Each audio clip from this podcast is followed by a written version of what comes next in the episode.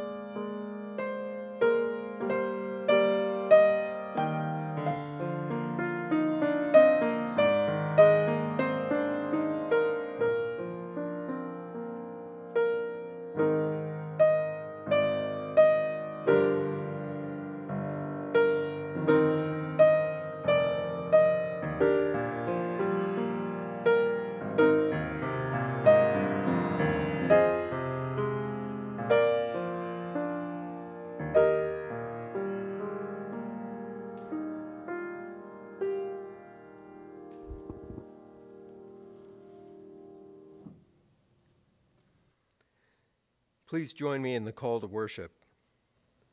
From water to wilderness. God's covenant continues. God's kingdom comes near. On stone and in hearts. God's covenant continues. God's kingdom comes near. From the ancestor of nations to the Son lifted up. God's covenant continues. God's kingdom comes near we follow Jesus on the Lenten path. For where he is, we would be also.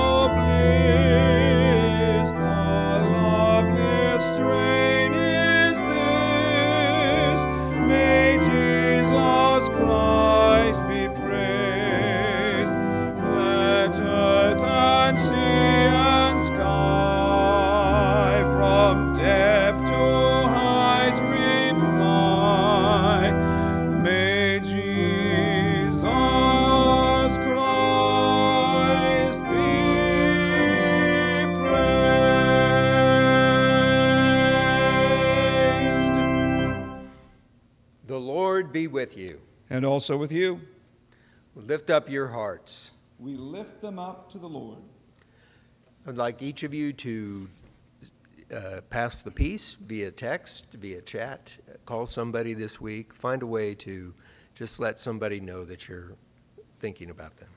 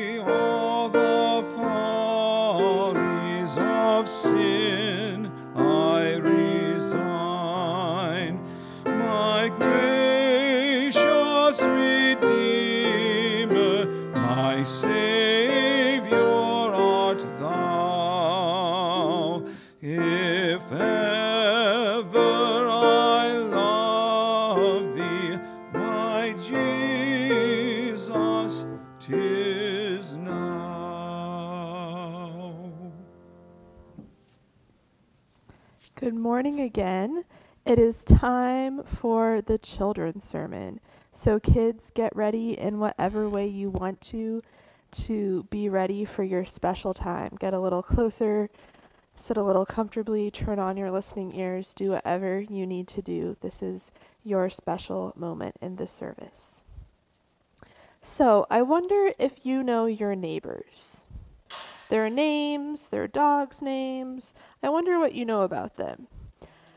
I just moved, so I don't really know a lot about my neighbors. I know the people under me have two little dogs, and that's about it. Because it's kind of hard to meet your neighbors in a pandemic when you're trying not to see lots of new people. But in Jesus's in the story today, Jesus talks about what it means to be a neighbor. It's a story that you might have heard before where Jesus tells a story about a man who got hurt, who was robbed and beaten up and left on the side of the road. And people that were like him, that were his neighbors, passed him by and didn't help him. But then a man from a different country, a man that didn't get along with the people that he was from, came and helped him. And so Jesus asked the question who acted like the neighbor in this story? And the people said, The one that showed him mercy, the one that was kind to him. And so Jesus is saying that our neighbors are more than just the people around us. That our neighbors are really anyone who needs help that we can help. Jesus wants us to think bigger about who our neighbors are. That our neighbors are people that don't look like us, that might not be like us, that we should show them love. Maybe the people that are a little different from us, especially, need some extra love. And this can be kind of hard to do, but as you practice it, you start to notice more and more hey, that person, something happened to them that I wouldn't like to happen to me. Maybe I can do something to help them. Maybe I can show them love in a new way. One way that we're showing love right now as neighbors is wearing masks which isn't always the most fun thing to do. I'm looking forward to a day when we can put our masks back away. But it's a way to show love to our neighbors by saying, I care about you, and so I don't want to get you sick. I don't think I'm sick, but just in case, I'm going to wear a mask. And so that's one way that we can show love to our neighbors right now. But I bet there are lots of ways that you can show love to your neighbors that are right around you and start to open your eyes to see your neighbors as other people also, and think about how you can show love to them as well. Let's pray. Dear God, thank you for challenging us to see more people as our neighbors, to love people bigger, and to show us what it means to love. Help open our eyes so we can see people as our neighbors and learn to love them as we would want other people to love us. Thank you for this and help us have a good week. Amen.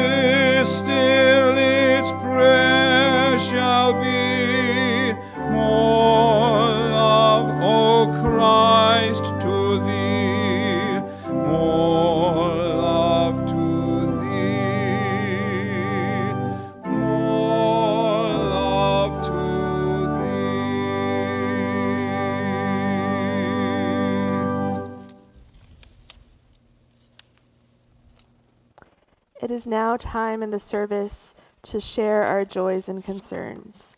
I have a few to mention. You can also add um, some to the chat if you're participating in that way. And know that God hears your prayers and your concerns, whether they are spoken aloud and known by many or just by yourself. We'd like to um, lift up and continue praying for Chad Johnston's dad. He's beginning to wake up, to um, recognize the people around him. Um, his wife is now able to come and visit him, and Chad is on his way there now to give support to his mom as um, his dad is continuing this long journey of recovery. And so, continued prayers for them. Margaret Arnold has also asked for prayers. She was in the hospital earlier this week and is now um, reflecting on what she needs to do to continue to be in good health and to stay safe. Last week, we asked for prayers for Jason Watson's grandmother in her final days, and this week, we would like to ask for prayers for their family as they mourn her passing. We also want to keep in mind the local church, the broader church, in this country and throughout this world. Now, please join me in a call to confession and then um, some time of silence to express your own concerns, your own misgivings to the Lord. God of mercy, we begin this Lenten season in confession. We do not live according to your ways, but according to our own. We condone violence, participate in systems of injustice, and use power to our advantage at the expense of others. Forgive us, we pray. We are tempted to follow paths other than yours that you have set before us. Teach us your commandments. Help us to turn from evil in its many guises. Turn us towards your kingdom drawing near. In covenantal love, remember us.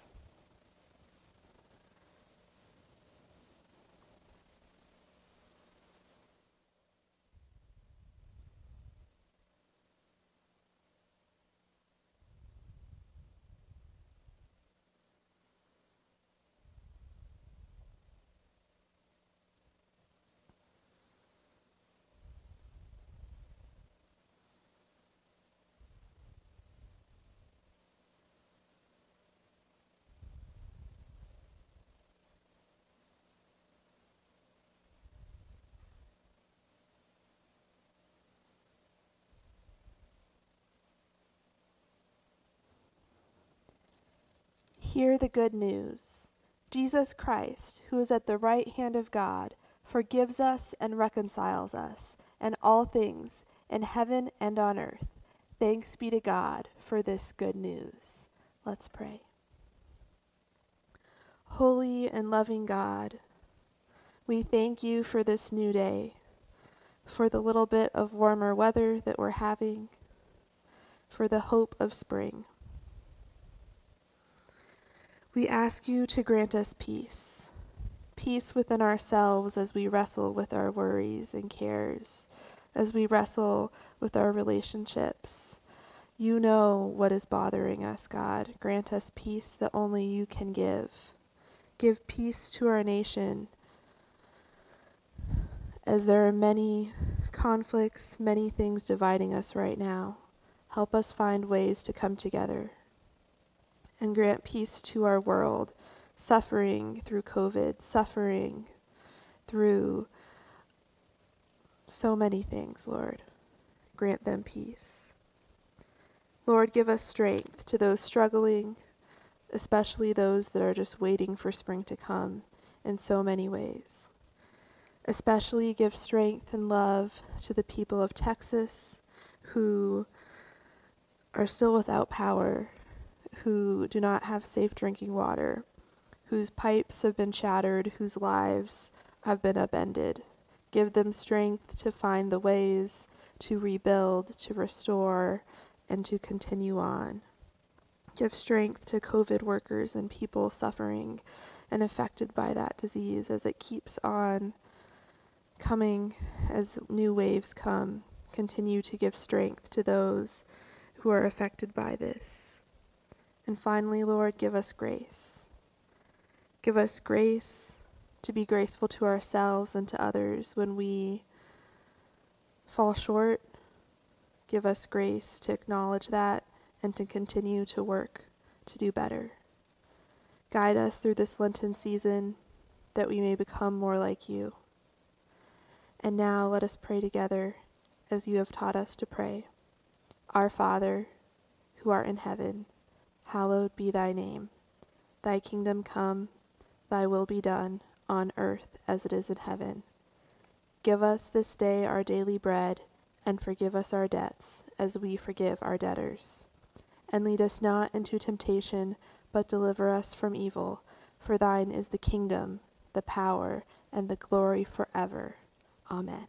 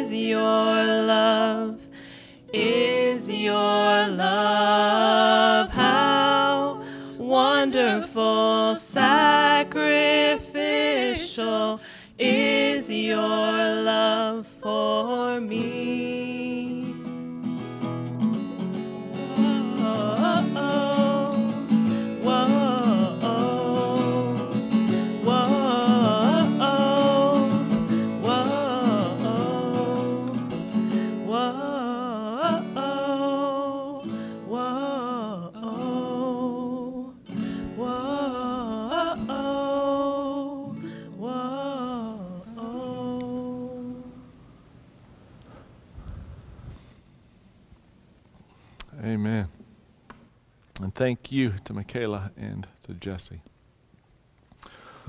Well, tonight we begin an eight week series. Actually, it'll be nine weeks because we'll skip Easter evening every Sunday night of Reshape uh, Small Group Ministry. And so this will be an opportunity for us to come together uh, in a large group to then break into smaller groups to discuss uh, some important things that are going on in the middle of the world and the church. These sessions begin tonight at 6:30. Uh, you should be able to uh, jump on the website and find uh, uh, kind of a, link to that so that you can get a, a, a, Zoom link for our virtual meeting this evening. And some of you may be asking, well, what is Reshape? What is this all about? And there's actually several things that this is all about. The, the first is very clearly this is a spiritual formation exercise. This is a chance to, to get together, to read the Bible together, to pray together. Uh, it's important that we do this during Lent. It's intentional that we see this as a way kind of a Lenten uh, focus as we spill from a, a, Lent into Eastertide to ask uh, um, kind of what God is doing in our own individual hearts and minds. Uh, but then it's also missional as well. We think not only about what's happening kind of as individuals, but uh, what is happening in the church and what is happening in, in our church. Uh, and what would the uh, kind of international uh, mission uh, implications be, and, and, the local mission implications, and the uh, adaptive mission implications, and what might those look like? And uh, Reshape has kind of at its core this, this question of we basically have two options. We can either suggest that during a pandemic, God just takes, takes the time off, or, or disappears, or is unable to keep working and doing gospel work in our world, or God is still at work, which is, of course, the, uh, the, the, the choice that we make to believe. That we think that God is at work, that mission is important as we come out of this time together. What does it look like in the days and years ahead? What is God doing in this extraordinary situation? Uh, the third thing is, uh, and this is good for those of us who uh, uh claim to be Baptist, is, is we understand that, that this is a communal event. Uh, these next several weeks are going to be a chance uh, every Sunday night to come together in community to ask, well, how can we learn from each other? How can we listen to each other? How can we understand what our different experiences might bring to this conversation in the future? And then we'll take those insights together. We have a, a process put together so that folks can kind of gather that information, uh, the, the ideas and the thoughts and the uh, creativity and the uh, ingenuity that you bring into those sessions will then be uh, kind of churned together and discerned into a, a process of what, what might it look like next for our congregation. So we need your voice. Uh, we need you to participate. And, and when I say you, let me say who I mean. I mean you. If you can hear my voice, we need you. All are welcome in this. This is not the, the kind of thing where it's uh, only for those who are official church members. If you have uh, uh been a participant, if you've been a virtual participant and haven't even stepped foot inside of this building, you are still welcome to participate in this process. And youth, youth, I want you to look into my virtual eyes. Listen to what I have to say. We need you. We need your voices. Absolutely. If we're talking about the future of the church, we need those who will be our leaders, who are our leaders, including the youth of this congregation. The process was designed around helping to make sure you have a voice in this as well. And so all are welcome. If you consider this your church home, you are welcome to have a part in Reshape. We begin this evening, we continue in the days ahead. You are welcome to participate and ask, What is God doing today? The Psalm reading from Psalm 15 O Lord, who may abide in your tent? Who may dwell on your holy hill?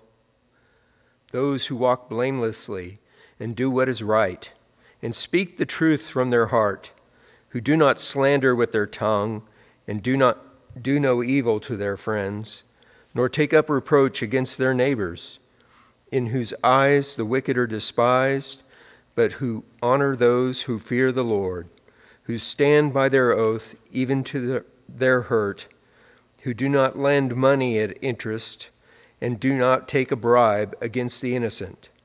Those who do these things shall never be moved.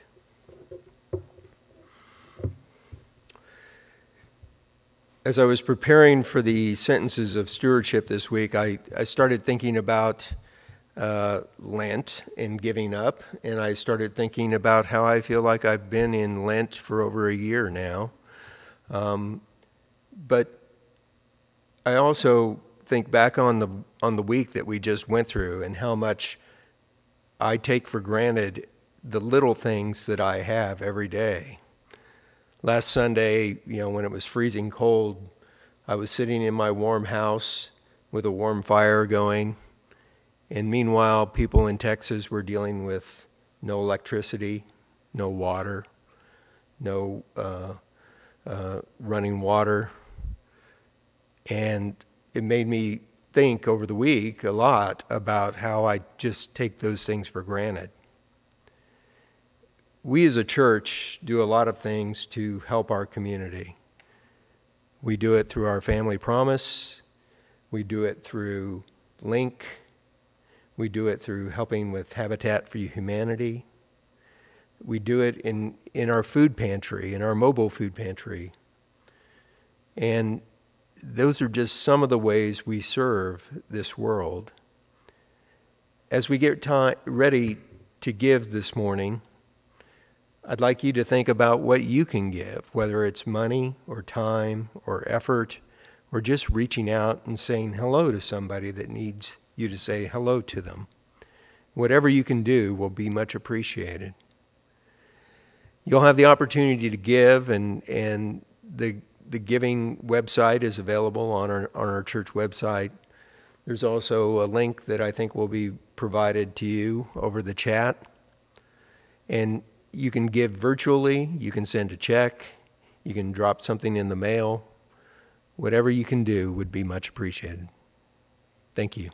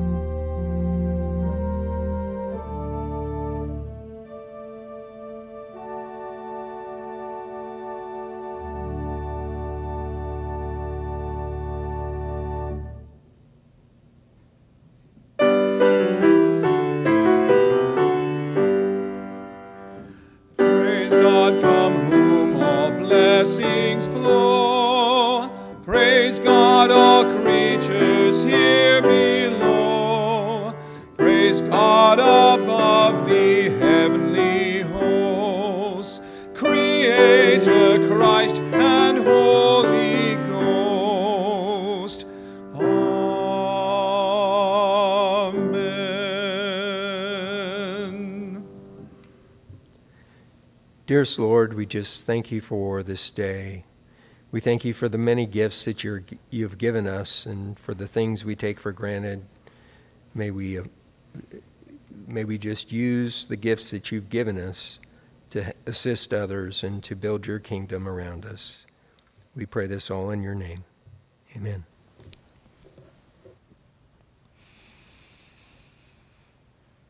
I invite you now to hear these words from the Gospel of Luke. I read from the 10th chapter, verses 25 through 42. Just then a lawyer stood up to test Jesus. Teacher, he said, what must I do to inherit eternal life?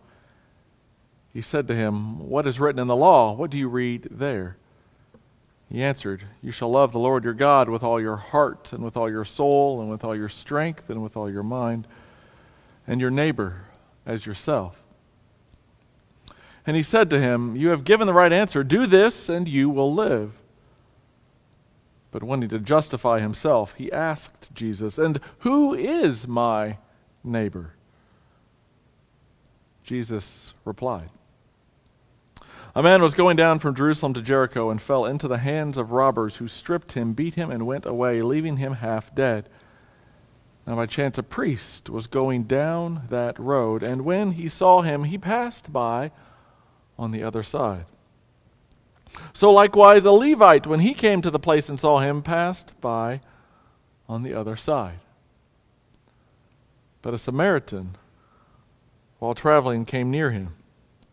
And when he saw him, he was moved with pity. He went to him and bandaged his wounds, having poured oil and wine on them. Then he put him on his own animal, brought him to an inn, and took care of him. The next day he took out two denarii, gave them to the innkeeper, and said, Take care of him, and when I come back, I will repay you whatever more you spend. Which of these three, do you think, was a neighbor to the man who fell into the hands of the robbers? He said, The one who showed him mercy. Jesus said to him, Go and do likewise. Now, as they went on their way, he entered a certain village where a woman named Martha welcomed him into her home. She had a sister named Mary who sat at the Lord's feet and listened to what he was saying. But Martha was distracted by her many tasks. So she came to him and asked, Lord, do you not care that my sister has left me to do all of the work by myself? Tell her then to come help me. But the Lord answered her, Martha, Martha, you are worried and distracted by many things. There is need of only one thing. Mary has chosen the better part, which will not be taken away from her. This is the word of God for the people of God. Thanks be to God. Well, I'm going to ask you to suspend reason with me for just a few moments this morning. I'm going to ask you to imagine a thing that is fantastical and hard even to make sense of. Imagine with me that uh, here in the middle of Kansas on this cold winter with a, a pandemic roaring and a mediocre KU basketball season in full swing, you fall asleep in your bed, in your home. But then the next morning, you wake up no longer in your bed, no longer in your home. You have become James, son of Alphaeus, one of the 12 apostles of Jesus. You look like him. You could tell because the, the, the people that uh, talk to you are naming you as James, son of Alphaeus. Uh, you don't understand exactly how, but you can understand their language, the Aramaic that they speak. You know who you are because there are 12 of you and you're following around the guy that kind of looks like Jesus and, and sounds like what Jesus would be doing.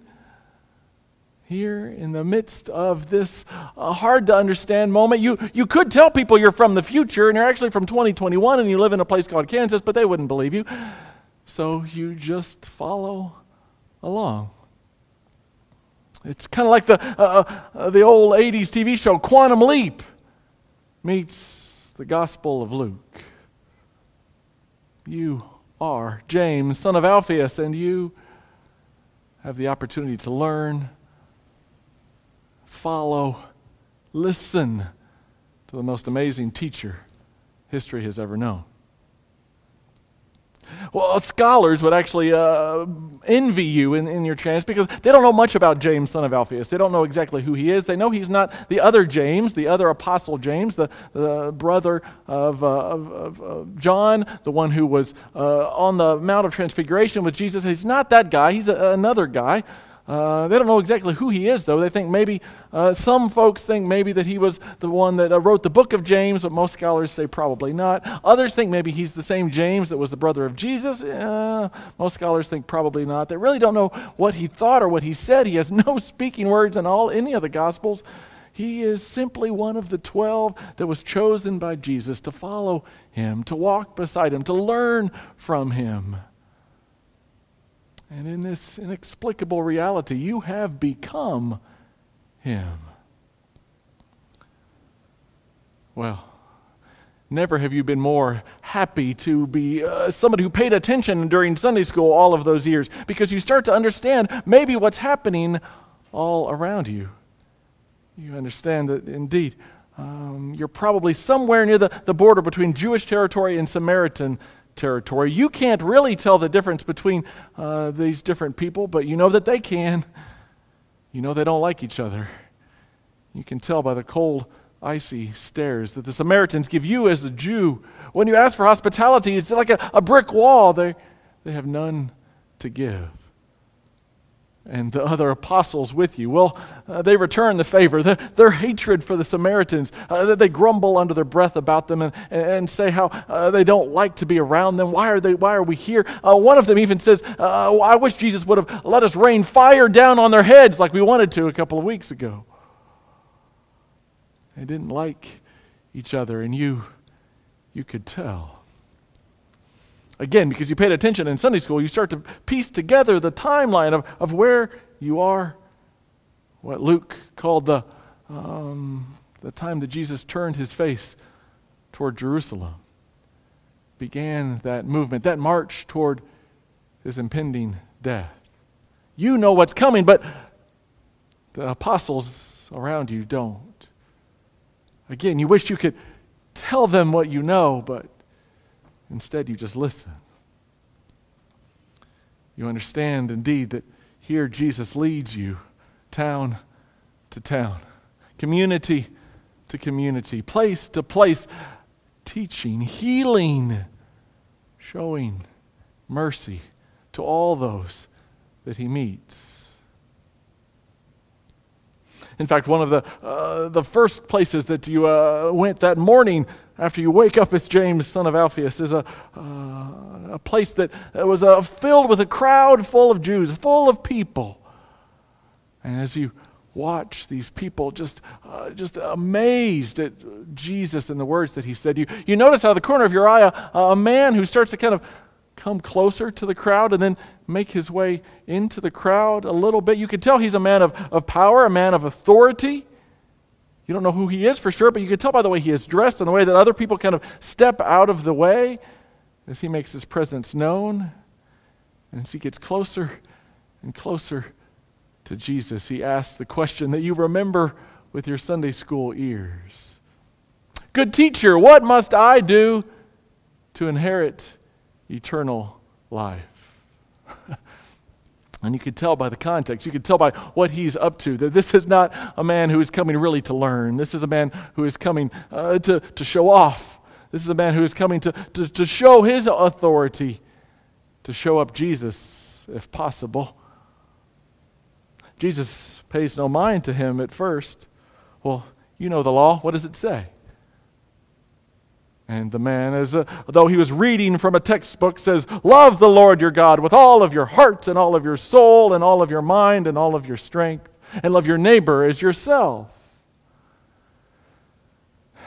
Do that and you will live, says Jesus, as he continues to teach.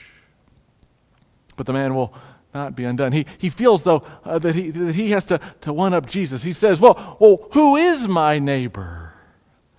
And you could tell by the smug look on his face that he thinks he's, he's caught Jesus. He's asked the, the unanswerable question, and now his, uh, his own uh, authority will be shown. oh, this is when Jesus begins to truly pay attention to the man. It's like a, that, that glimmer, that glint in the eye of a teacher when this teaching moment comes into their lap.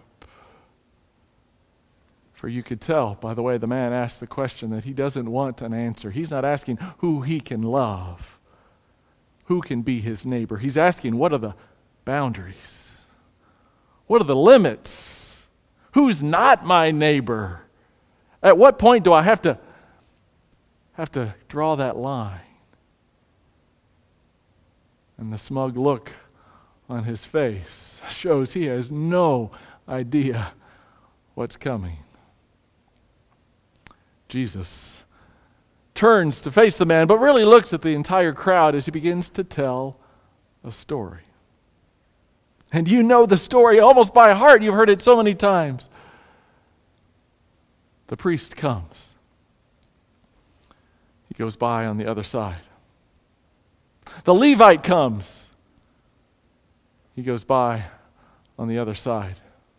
And you remember in that moment, as you see these people around uh, very clearly, uh, what's happening. Jesus is connecting that man to these men. Here's somebody who has power, who has authority, and who likewise has asked, How far do I have to go? What's the boundary? Who do I not have to love? Well, you remember the words of a, a scholar uh, on the scriptures, Amy Jill Levine, who years and years ago, you remembered, uh, connected uh, this story uh, to the Three Stooges. Like there's a, a, a, kind of a triple, three part uh, expectation that people would have heard, just like the Three Stooges. Well, first comes Moe, then comes Larry, then comes of course, Curly, right? And that's uh, the assumption that there would be a kind of a three part uh, predictable pattern. They knew what was coming next. And you could tell what they thought was going to happen. You could tell that what they were thinking was not that uh, what was going to actually be the case, but instead they thought that, that this, this third person would be a, a Jew like them.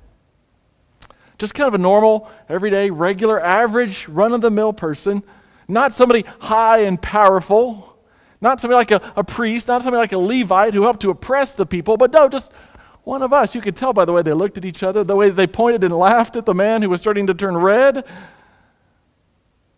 They knew they would be the hero of the story. But that's when you remember the rest of what Dr. Levine wrote. What Jesus actually meant was First comes Moe. Then comes Larry. Then comes Osama bin Laden. A mortal enemy. Somebody that we grumble about. Somebody that we wish we could rain fire down from heaven on their heads. Somebody we hate with a fear and a passion.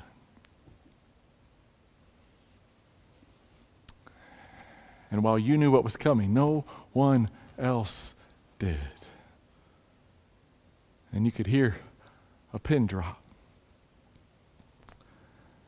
As the law experts had almost no words left. But just as shocked was the entire crowd, including the apostles with whom you stood, as soon as Jesus said that word. Samaritan. the point of Jesus' story is clear. there are no limits. Love everyone, no exceptions. Who's in front of you in this moment? That's who is your neighbor. And the crowd began to disperse quietly, silently, unsure of what they have just heard. Well, Jesus began, begins to lead the uh, uh, apostles and you along with them to the next town. But as you go, there's definitely an uneasiness amongst the twelve. Some of them are, are upset, some of them are are angry. They're not quite sure what to, to think. Surely that's not what Jesus really meant. Surely Jesus didn't mean, uh, love your neighbor, uh, including Samaritans. No, that's not what he could have meant. The, uh, the, the, the, guy that was uh, ready to rain fire down on their heads was the angriest of all. You don't recognize exactly who that is, but you know you want to avoid him. He's pretty angry, as are the rest of them, saying, This is not really what we signed up for, Jesus. And so the grumbling continued. The side conversations continues as Jesus brings you to a home in a new community, a, a place where there are two sisters who live. of course, you know exactly who they are. But you get cold chills all over your body when you actually see Martha and Mary standing in their home, making preparations for you and the other apostles and Jesus in their house as they uh, start to get ready and start to uh, make uh, all of the preparations and get everything ready for you to make yourself at home. The apostles uh, begin to uh, corner Jesus and start asking him, uh, Teach us more. Tell us more about this, the, the, Samaritan question. we, we don't know that, that, that, we, we understand it the way that, that maybe you understand it. There's something missing here. Why, why would they be a part of who we care so much for. and it's this fascinating experience. For again, out of the corner of your eye, you see one of the sisters who quietly enters into the room and sits in the corner and begins to listen. Eh, as you watch her, you notice it, it seems like a, a gift that uh, kind of a gift of hospitality, that, that she's willing to drop everything and sit and listen at the feet of this master. A different kind of hospitality than what her sister is doing, who, who's still in the kitchen, who's still wandering around, uh, making all the preparations. In fact, is getting a little nervous, perhaps a little embarrassed. You can kind of tell that Martha is not sure about what Mary's doing. She should not be here with the men, she should know her place. This is not where she belongs. And so you're ready. You're ready for the fight. You know what's coming. You, you're ready to, to see Jesus stand up and walk into the kitchen and point his finger at Martha and say, You're doing it all wrong. But, but he doesn't.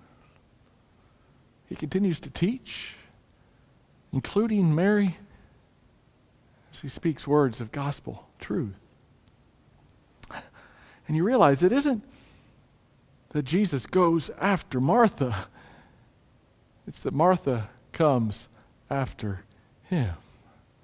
It isn't until she leaves her preparations and comes and puts her finger in the face of Jesus and Mary and say, "Why don't you make her do her job? Why don't you make her do hospitality the way that I do hospitality? Why don't you tell her what's right?" Martha, Martha. You're worried and distracted by a great many things. And with a twinkle in his eye, that the teacher knows an object lesson, a, a teaching opportunity is in his lap. Mary has chosen the better way, and it will not be taken from her. And in that moment, you James, son of Alphaeus, in that place as an apostle, a follower, a student of Jesus, you have a moment of realization. You understand that the incredible events of this day show you indeed that, believe it or not, this is a bigger lesson that Jesus is teaching. You see, both the, uh, the law expert and Martha had the, the same issue, had the, the same problem. It, it wasn't as if they were doing things wrong in the first place. Jesus hardly didn't even notice them. But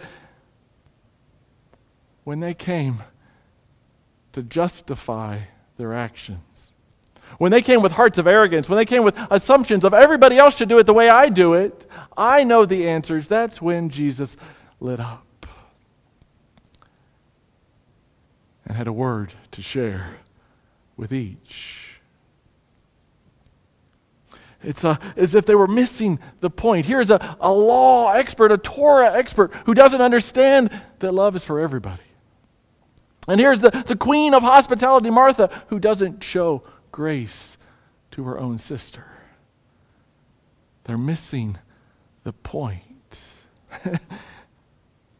and you understand, indeed, that you've missed the point too.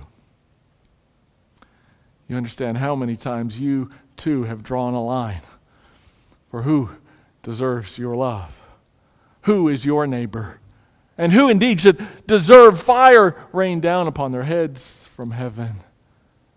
Your heart breaks in that moment as you see yourself so much more like the teacher of the law, so much more like Martha than you'd like to admit. And yet, Jesus shows you a better way, shows you the way of humility.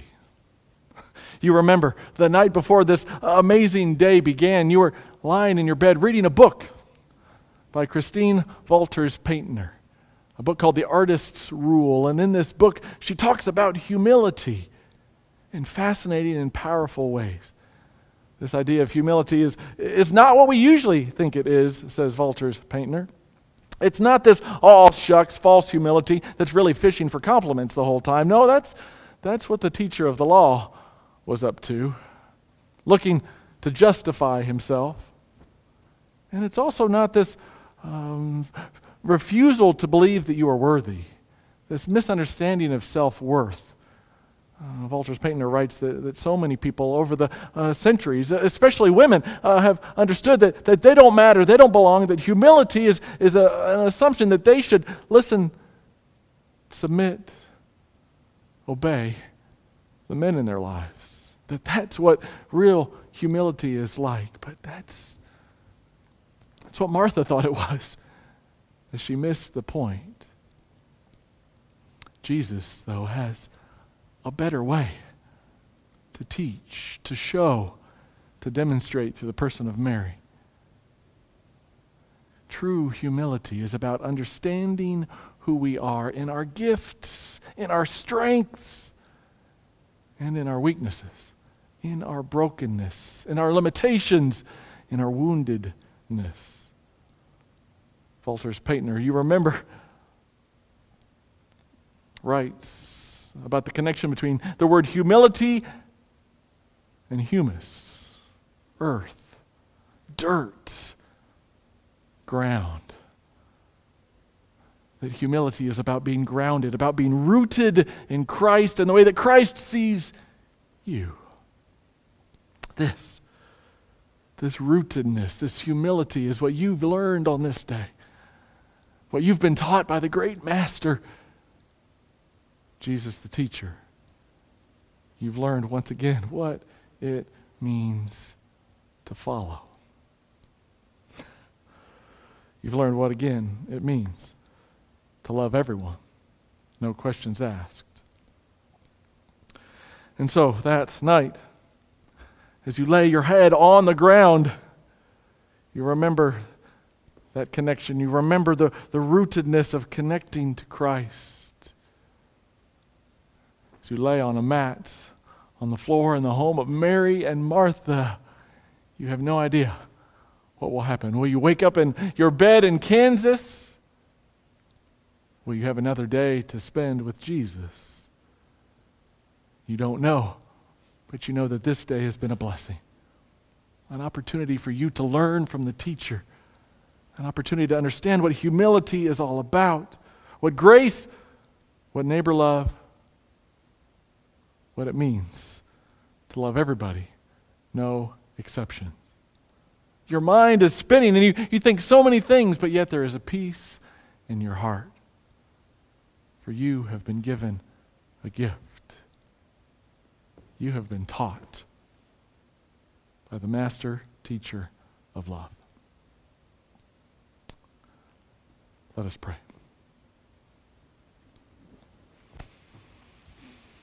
Master teacher, who still teaches, who still loves, who still shows us in amazing and inexplicable ways your grace and your mercy. Teach us again what it means to follow you. In your name we pray. Amen. Well, this morning you have the opportunity to respond, to say that you want to follow Christ, to follow uh, into the waters of baptism. As you imagine in these coming days, as we prepare for uh, what's likely a, a baptism sometime this spring, you're invited to ask, Am I ready to make that decision? Or to say, I want to join this church, I want to be a part of this congregation. As we ask, How is God reshaping us as we enter into gospel ministry, as we learn from the teacher together? You'll find uh, on the chat a way to respond, whatever your response would be as we sing our final hymn together.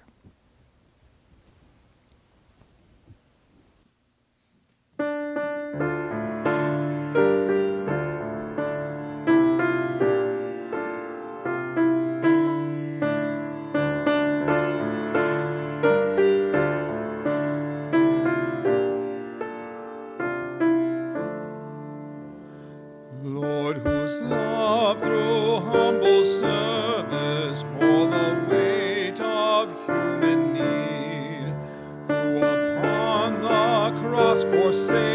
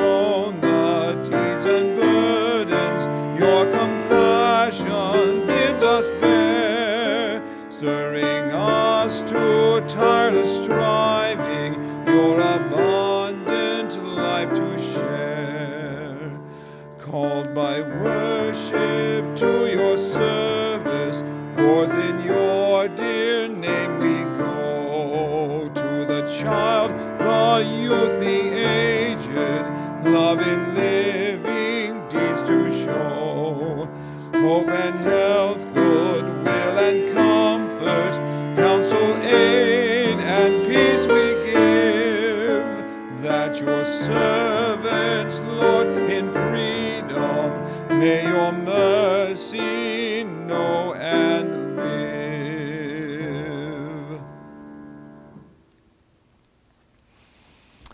Thank you for your participation in our service together today. There's still a lot to participate in today. It is a busy day ahead.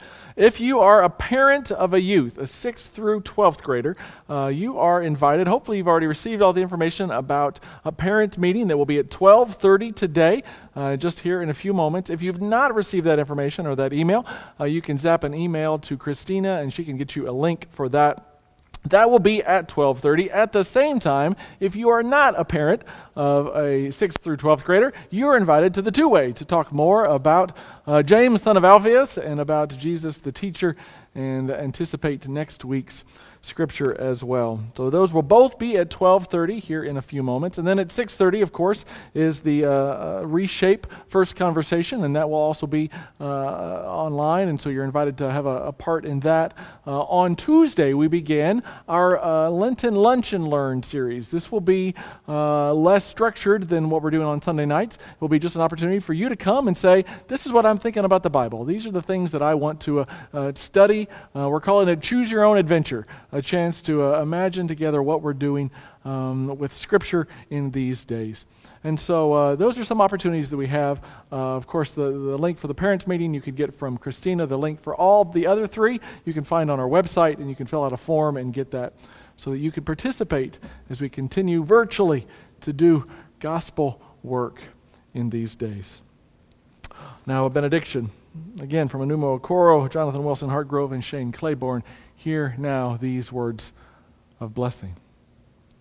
May the peace of the Lord Christ go with you wherever he may send you.